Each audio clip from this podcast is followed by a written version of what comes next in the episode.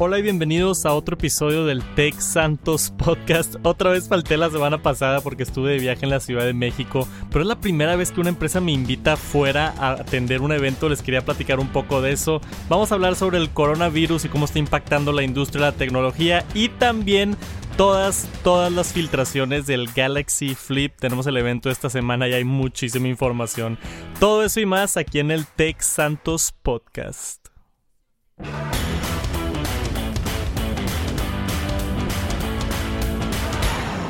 Bueno, les voy a platicar primero un poquito sobre mi viaje a la Ciudad de México. No solamente estuve en la Ciudad de México, sino también estuve en Oaxaca por cuatro días. Pero Oaxaca fue un viaje personal, fui a la boda de una muy amiga de la familia y, nos, tomamos unos días extras con la familia para viajar por Oaxaca porque no me había tocado ir. Pero regresando de Oaxaca estuve un día en Monterrey y después me fui a la Ciudad de México a atender un evento de Amazon. Acá en el podcast sabe que me, gusta platicarles un poquito del detrás de las escenas de Tech Santos y les quería platicar que es la primera vez que me invita bueno, aquí en México al menos, porque en Estados Unidos me han invitado, pero aquí en México y que pueda atender y que me paguen el vuelo para ir a uno de estos eventos fue la primera vez. Entonces, estoy seguro que no, nadie de Amazon México está escuchando esto, pero gracias. Y estuvo bien padre, estuvo bien interesante. Me ha tocado muchas veces, o bueno, no muchas, pero me han invitado a otros eventos en la Ciudad de México, pero no pueden cubrir los viáticos o no tienen la, el presupuesto para poder pagar boletos de avión y todo. En este caso con, con los cuates de Amazon México muy amables, eh, querían que vaya al evento para cubrirlo y ver los nuevos productos y aparte me ofrecieron pagar el boleto de avión y los Ubers del aeropuerto a, a donde fue el evento. Entonces, pues bien agradecido con la oportunidad, les dije que sí, que yo encantado, que quería ir a la Ciudad de México. Esto fue hace como dos, tres semanas. Y se me dio la oportunidad. Y no solamente fui al evento de Amazon, sino fue mi primera vez en la Ciudad de México. A mis 26 años de edad y siendo mexicano, nunca había ido a la capital del país. No sé cómo pasó eso, pero así se dio. Eh, bien raro, porque normalmente, digo, se, viaja mucho a la Ciudad de México, no solamente para cosas de turismo, sino para cosas de negocio. Y todos estos otros eventos de los cuales les estoy platicando, Intel me invitó a un evento, y varios otros el, año pasado, pero no podía atender porque no estaba en la Ciudad de México. Por eso mucha gente se acaba mudando a la Ciudad de México porque ahí es donde están pasando todos los eventos. Yo no conozco eventos que sucedan en Monterrey, a pesar de ser una de las ciudades más grandes de México y a pesar de ser líderes en industria y tecnología también, pero bueno, así es la cosa, todo pasa en la Ciudad de México. No creo que me vaya a vivir la Ciudad de México. Sí me pudiera beneficiar en cuanto a eventos y colaboraciones, porque muchos creadores de contenido también están allá. Pero no sé. Por ahorita, si se me da la oportunidad de, de, que me paguen, aunque sea un vuelo así baratón, ida y vuelta como el de ahorita de la Ciudad de México, yo totalmente agradecido.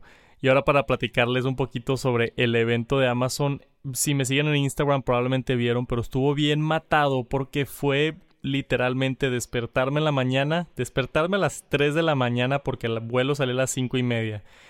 Ir a la Ciudad de México a atender al evento, hacer un par de otras cosas, tenía una cita y fui a comer con un amigo, con Pato.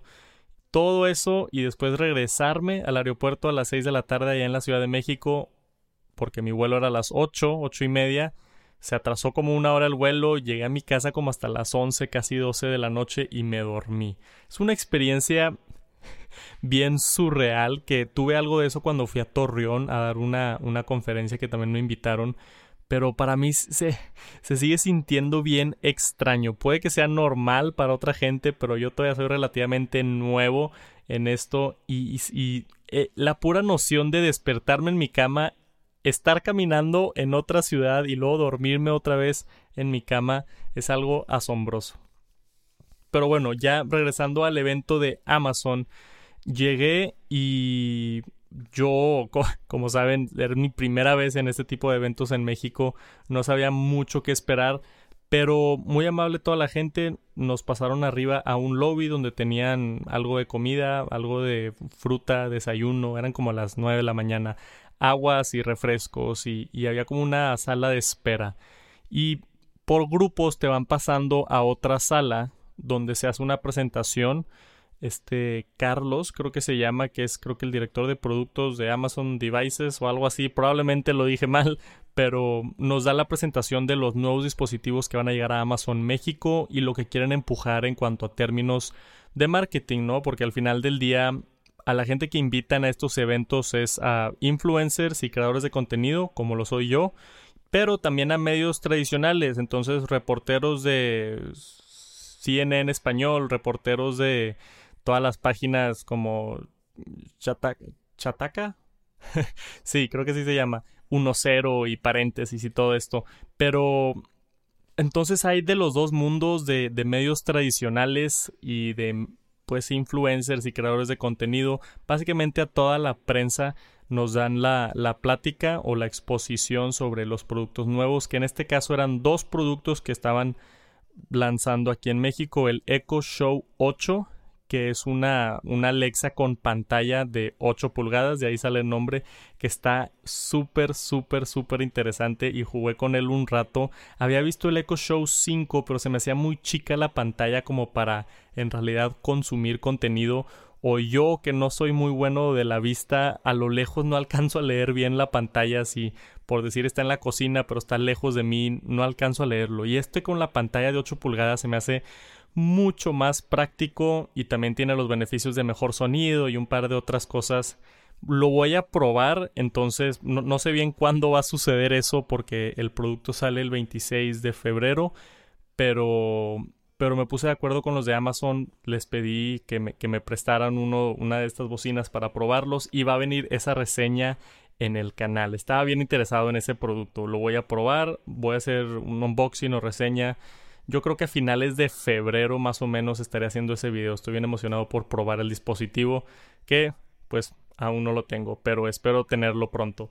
El otro fue el EcoFlex. El EcoFlex es como que para rellenar los huecos de tu casa con Alexa. ¿no? Hay gente bien intensa que quiere tener a su asistente digital en todos lados y hay, no sé, espacios como en pasillos largos donde no estás ni en la cocina ni en la recámara, entonces no te está escuchando Alexa y ahí lo colocas en un enchufe de corriente de la pared y tiene una pequeña bocina y tiene micrófonos y te detecta. O también en baños, si no tienes una Alexa en el baño, esto también sirve muy bien para el baño o cuartos donde no tienes Alexa que quieres que te escuche y así poder controlar toda tu casa. Bastante económico en 599 pesos, 600 pesos aquí en México. Entonces, pues sí, si quieres rellenar tu casa, los espacios donde normalmente no cuentas con una bocina inteligente, este, este pequeño dispositivo está padre, el EcoFlex. Y aparte tiene varios módulos que le puedes agregar en la parte de abajo como una luz o un sensor de movimiento para cada vez que pase, tú dices que se prendan las luces del pasillo o cada vez que pases que que, no sé, apague la alarma o, se prenda la cámara de video. hay muchas cosas que puedes hacer ya con, lo de Smart Home, no me voy a meter mucho en ese tema. Pero yo al estar en la Ciudad de México viendo estos productos, es, es, algo bien padre el saber que en México todavía no salen estos productos y yo ya los tenía en mis manos y estaba jugando con ellos y los estaba explorando. Por ahí subí varias cosas en, en Instagram y en Twitter. Y como dije, espero hacer el video completo haciendo el, análisis o reseña del Echo Show 8, que fue a mí el, el, dispositivo que más me interesó.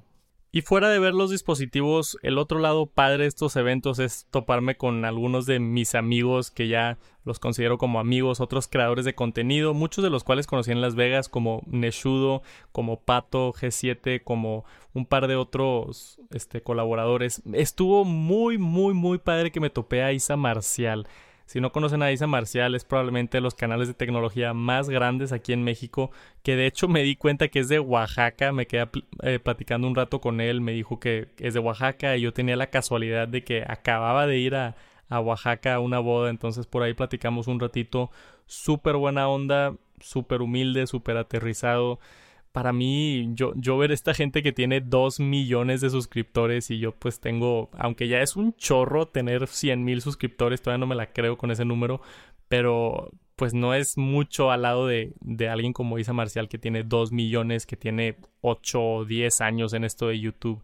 Y estuvo padre hablar con él y, y, no hay mucha gente que se dedica a hacer lo que yo hago. Entonces tener esas pláticas, esas experiencias para mí me ayudan muchísimo. Muy buena onda. Por ahí le saqué la foto a, Isa Marcial, la compartí en Twitter y en, Instagram. Me dio mucho gusto conocerlo. Y Neshudo, súper buena onda, súper, súper buena onda. Le dije, oye, tengo un par de horas en, en, lo que tenía otra cita en la tarde, ¿qué me recomiendas hacer? Y me dijo, vamos, tú y yo, yo te llevo, este, vamos a darle la vuelta al Zócalo y al Palacio de Bellas Artes y, y el Templo Mayor, todo lo más turístico de la Ciudad de México, porque era mi primera vez en la Ciudad de México. Y fue así un tour más express, no tenía mucho tiempo de, de ver todo, pero estuvo padre ver así los, los monumentos grandotes de la Ciudad de México súper buena onda Neshudo que me acompañó a todo eso. También es de los fuertes, de los grandes aquí en México. Apple fanboy como yo. Entonces hacemos contenido algo similar, pero con completamente diferentes estilos. Y me cayó muy bien que se tomó el tiempo de, de darme el tour de la Ciudad de México. Muy, muy buena persona. Después de eso estuve un rato con Pato G7, que es otro amigo también tiene un canal de YouTube que se llama Bitfeed y, está un poquito más fuerte por allá en Instagram, pero también va a todos estos eventos y me ayudó muchísimo. Estuvo padre, todo el viaje de, de la Ciudad de México me gustó mucho. También conocí a la gente de Xiaomi. Xiaomi, Xiaomi, Xiaomi. Siempre me regañan por cómo pronuncio Xiaomi. Creo que es Xiaomi. este, me van a prestar un teléfono, el Redmi Note no, Redmi 8. no me acuerdo del nombre. Redmi 8 Pro, creo que se llama. Porque luego sale el Redmi Note 10. Yo nunca he utilizado un teléfono Xiaomi en mi vida. He utilizado Samsung varias veces. Eh, tuve un Huawei por un periodo del tiempo. Pero nunca un Xiaomi. Y se me hace interesante. Pues me lo ofrecieron. Me dijeron, mira, aquí está este teléfono que salió en noviembre o, creo que a finales del, año pasado, no sé cuándo, aquí en México salió. Y si te interesa verlo, velo. Y le dije, mira, la verdad tengo un canal muy enfocado en, en Apple, me gusta mucho Apple, pero creo que no tiene nada de malo expander mis horizontes, igual y hacer un video comparándolo con el iPhone o simplemente probándolo. Para mí, digo, dudo, dudo muy, muy grande que deje de ser super fan de Apple pero también está saludable explorar otros teléfonos, ¿no? Entonces, al final del día les dije que sí, que, que me lo presten, a ver si les hago por ahí un video o algo. No sé todavía, pero también súper, súper buena onda. Ernesto de Xiaomi me cayó muy bien. Xiaomi, sigo diciendo Xiaomi. Pero bueno, eso es todo lo que quería hablar de, de, mi viajecito a la Ciudad de México. Bastante eficiente. Todo eso en dentro de ocho horas que estuve en la Ciudad de México. Y yo creo, porque ya que estoy conociendo más marcas y más agencias de PR, yo creo que me van a estar invitando a más eventos y voy a tener oportunidad de ir más seguido a la Ciudad de México si todo sale bien y si todo sigue bien. Pero bueno, el, el segundo tema que quería tocar acá en el podcast es todo esto del coronavirus. Estaba debatiendo si hacer un si hacer un video o no de YouTube explicando todo el impacto del coronavirus en, en la industria de la tecnología y en Apple específicamente. Pero no, no se me antojó, como que no sabía si a la gente le iba a interesar o no, y no había tanta información como para hacer un buen video de 10 minutos. Entonces dije, voy a hablar de eso en el podcast. Total, para eso es, para, para la gente que quiere irse un poquito más en cuanto a contenido de Tech Santos, un poquito más lo que no hago en YouTube o cosas detrás de las escenas, cosas con más profundidad. Entonces, rápidamente el coronavirus ya lo escucharon, obviamente, ya tuvimos muchos casos en, en China, muertes, digo, 10, más de 10.000 ya casos registrados de coronavirus en China. La ciudad de Wuhan ya está en completo quarantine, o sea, está cerrada la ciudad. Eso a mí me impactó. Están tumbando puentes y calles, no quieren que nadie se salga, están tratando de contener el virus, están también tratando de encontrar una solución, pero se sigue esparciendo. Ya tenemos casos en Europa, en Estados Unidos ya hay tres o cuatro casos. Entonces es sí está como para preocuparse. Eh, ya ha pasado esto antes varias veces. El World Health Organization ya lo anunció como una emergencia mundial. Y esto pasó también en el 2009, si no me equivoco, con la influenza que también aquí en México afectó mucho. Yo me acuerdo que yo perdí clases durante una semana por lo de la influenza. Es, es algo parecido, pero supuestamente va a afectar mucho más porque no se muestran los síntomas hasta 10 días después de que te dé el virus. No, no soy experto, no soy científico, no le sé mucho a las cosas de las virus. A mí lo que me interesa es la tecnología y han salido varios reportes anunciando que el coronavirus va a poder este, impactar a la industria de la tecnología y específicamente a Apple en varias de sus plantas que están en China. ¿Por qué? Primero que nada, por, por, el, por este virus en China, ahorita es el año nuevo de, de los chinos y lo extendieron hasta febrero 10. Normalmente se acaba creo que una semana antes y lo extendieron una semana para que la gente no regrese a trabajar y no se contagie más el virus. Entonces, de ahí, pues ya se perdió una semana de las plantas de Apple. Apple anunció que también cerraron sus tiendas comerciales y las plantas de Foxconn y un par de otras con las que Apple colabora también están cerradas. Entonces, ¿qué significa eso? Que no están produciendo iPhones y AirPods y productos de Apple. Y ahorita precisamente hice el giveaway de los AirPods Pro y se lo ganó Sebastián, un chavo de Colombia. Y están ahorita cuatro semanas, o sea, pedí los AirPods Pro y se tardan cuatro semanas en llegar. Y se puede poner peor si, si no se soluciona pronto lo del coronavirus. Entonces, si alguien está interesado en pedir unos AirPods Pro, les recomiendo que lo hagan pronto porque si ahorita se están tardando un mes, se van a tardar probablemente más. Y esto también impacta la línea de iPhones. Entonces, también vimos otro reporte. Por aquí tengo la fuente de Barons, creo que es una universidad este, anuncian que el iPhone 9 supuesto que va a venir en marzo iba a entrar en producción en febrero. Entonces ya están dudando si va a entrar en producción o no, si van a llegar a los iPhones que querían producir antes de anunciar el teléfono. Apple, digo, como cualquier otra empresa, normalmente estiman, mira, debido a la demanda, debido a encuestas y debido a lo que nosotros vemos en el panorama del mercado, creemos que vamos a vender no sé, estoy inventando 10 millones de iPhone 9, el que vamos a anunciar en marzo. Entonces mandan a producir 10 millones de iPhones 9 y luego ya lo anuncian y se empiezan a vender y a veces tienen que producir más y a veces dejan de producir porque no se está vendiendo tanto. Pero el punto es que muy probablemente van, va a haber muy poco inventario del iPhone 9 que supuestamente iba a entrar en producción en febrero.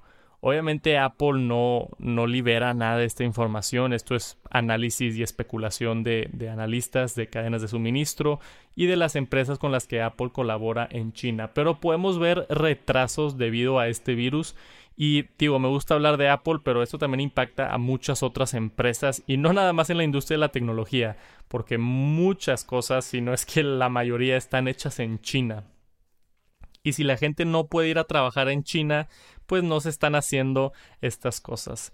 Espero se solucione pronto, espero puedan contener el virus, puedan encontrar una cura y que se pase esto lo más rápido posible. Allá hay precauciones. Ahorita que estuve en la Ciudad de México, mucha gente con tapabocas, mucha gente teniendo cuidado. Yo tenía mi gel antibacterial porque también soy medio paranoico para los gérmenes. No tenía la máscara, pero sí a cada ratito me echaba el gel antibacterial y me aseguraba de no tocarme mucho la cara porque pues así es como te, te pueden llegar a ingresar algunos de estos viruses. Cuídense, lávense las manos. Ahorita acá en México no hay mucho problema, pero pues no vaya a ser. Entonces siempre hay que tener cuidado con el, el higiene personal, tratar de cuidarnos de, de, eso. Y así es más o menos como se está impactando el coronavirus en China, que como dije espero que se solucione pronto. El último tema que quería tocar ya para acabar el podcast, es esto del Galaxy Flip, que lo hablé un poquito en el, en el podcast pasado o hace dos, pero ya se filtró aún más. En Gadget, que es una de las páginas que yo sigo para todas mis noticias de tecnología, en gadget.com, por si no la conocían, se la recomiendo mucho. Anunciaron en, en un artículo el día de hoy Samsung Galaxy Z Flip Hands-on Clearly Shows Tall Foldable Phone. Entonces, fuera del video que vimos la filtración de Ben Geskin que compartí en Twitter donde alguien está mostrando el dispositivo, cómo se abre, cómo se cierra. Ya tenemos ahora fotos de cerquita de todos los ángulos. No puedo creer que se filtre tanto un teléfono y sí le quita un poquito el impacto, en mi opinión, al, a la conferencia. Estás emocionado de ver el Unpacked y no manches, anunciaron un teléfono plegable y pues ya sabemos exactamente cómo se va a ver. Ya hay videos de gente utilizándolo. Este artículo de Engadget dicen que, que un tipster, o sea, alguien les, les mandó las fotos filtradas, fotos de todos los ángulos. Si quieren ver el artículo, métanse a Engadget o busquen Samsung Galaxy Z Flip y lo que hablé en el podcast la vez pasada fue que teníamos la filtración de la ZDC que se doblaba en tres partes que dije no hay manera de que Samsung haga eso y al parecer no va a pasar eso. Puede que sí nos sorprendan con un anuncio o algo pero va a ser este que nada más se dobla a la mitad muy parecido al, al Motorola Racer que sacaron el nuevo a finales del año pasado. Está bien interesante el dispositivo la pantalla es de plástico, que es uno de los problemas con, con esto de los, teléfonos plegables. Si siguen a un cuate que se llama Jerry Rig Everything en YouTube, es el pelón este que siempre hace todos los, las pruebas de durabilidad de teléfonos.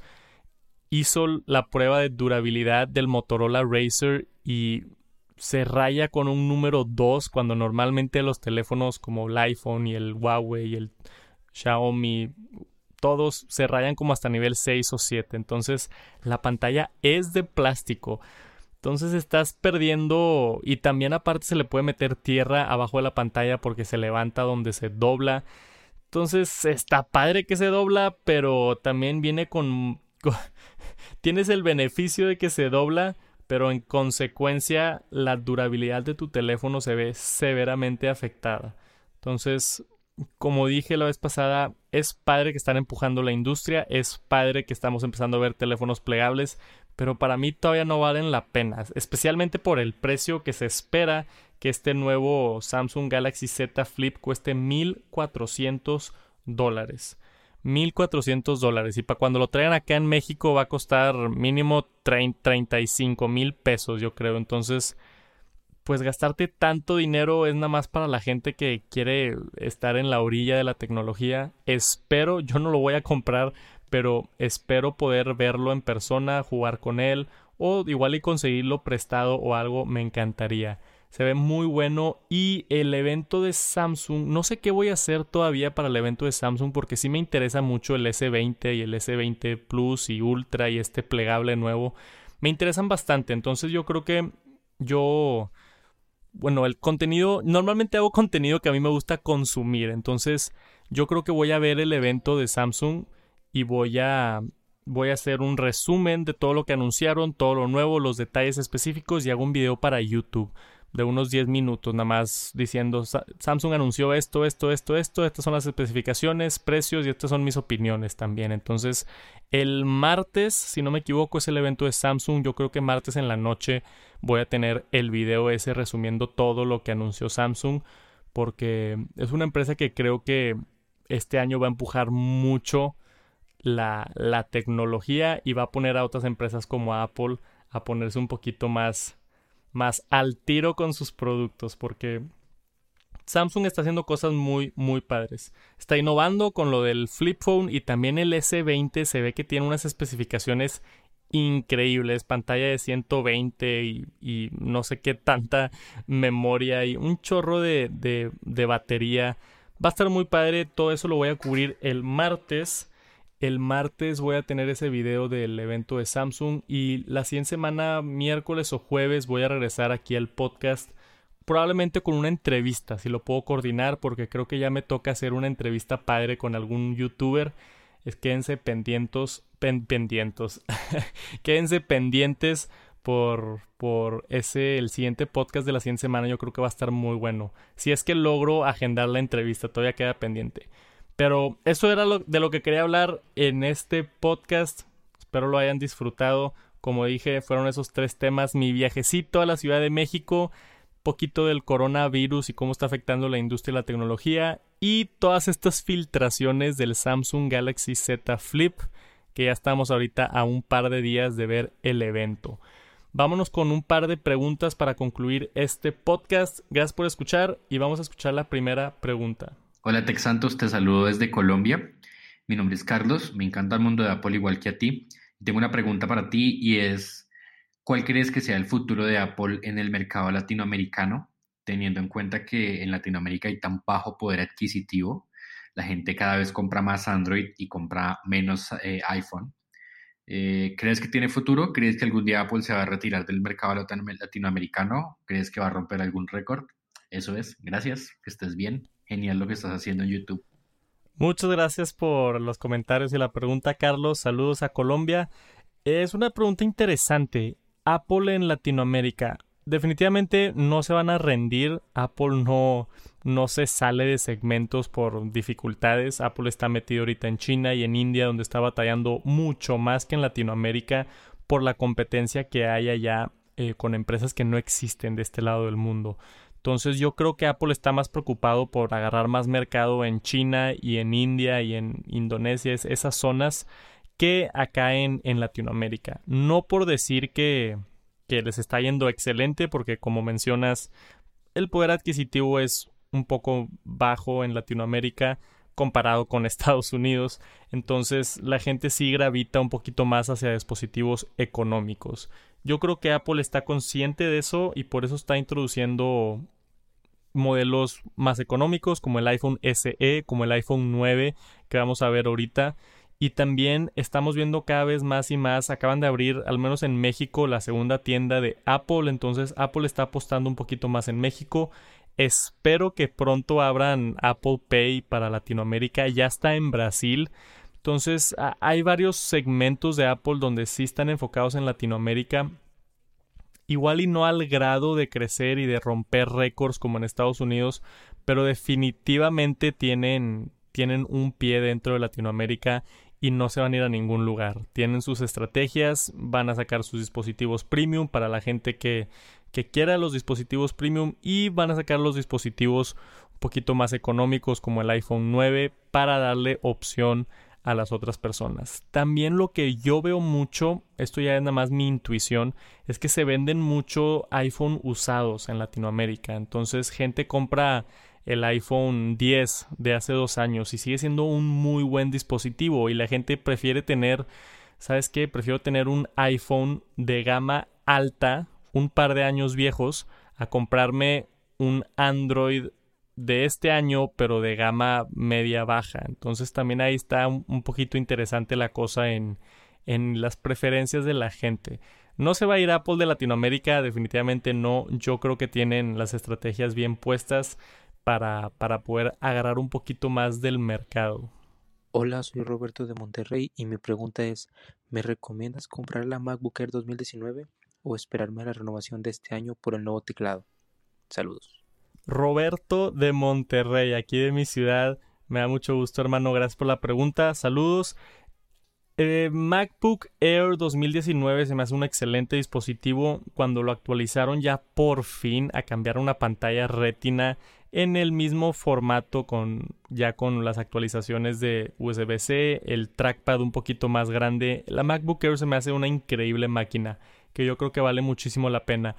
Pero tienes razón que pronto puede ser, no hay mucha información, pero puede ser que Apple la actualice sea ahorita en marzo, que faltan un par de semanas, o sea hasta junio en el WWDC. Hay años donde Apple no actualiza hardware en junio y hay años donde sí. Y las veces que ha pasado que sí, normalmente es alrededor del ecosistema de computadoras. Entonces, yo, mi consejo sería el siguiente, si no la has comprado aún. Yo me esperaría a, mediados de marzo, otras 3, 4 semanas, para ver si Apple anuncia una nueva MacBook Air, que no creo que cambie mucho, quizá nada más actualizan el chip y actualizan el teclado. Aún así no se me hace mala compra la de esta versión. Pero sí espérate si puedes, 3, 4 semanas nada más para asegurarnos que no salga una nueva. Si sale la nueva, pues ya vale la pena comprarla. Y si no, pues ahí es donde tienes que ver si te esperas hasta junio o si ya necesitas la computadora para el trabajo o la escuela, pues cómprala, no te vas a arrepentir. No, no es de esos casos donde sigue una iteración muy grande, no es un cambio así drástico de, de, formato ni de tecnologías, es, es quizá un chip un poquito mejor y el teclado un poquito mejor. Entonces yo no me preocuparía mucho, pero sí me esperaría hasta la mitad de marzo mínimo para brincar este evento. Y eso ha sido todo por este episodio del Tech Santos Podcast. La siguiente semana se viene bueno el episodio con una entrevista. Quédense pendientes, denle suscribirse si no lo han hecho. Nos vemos pronto.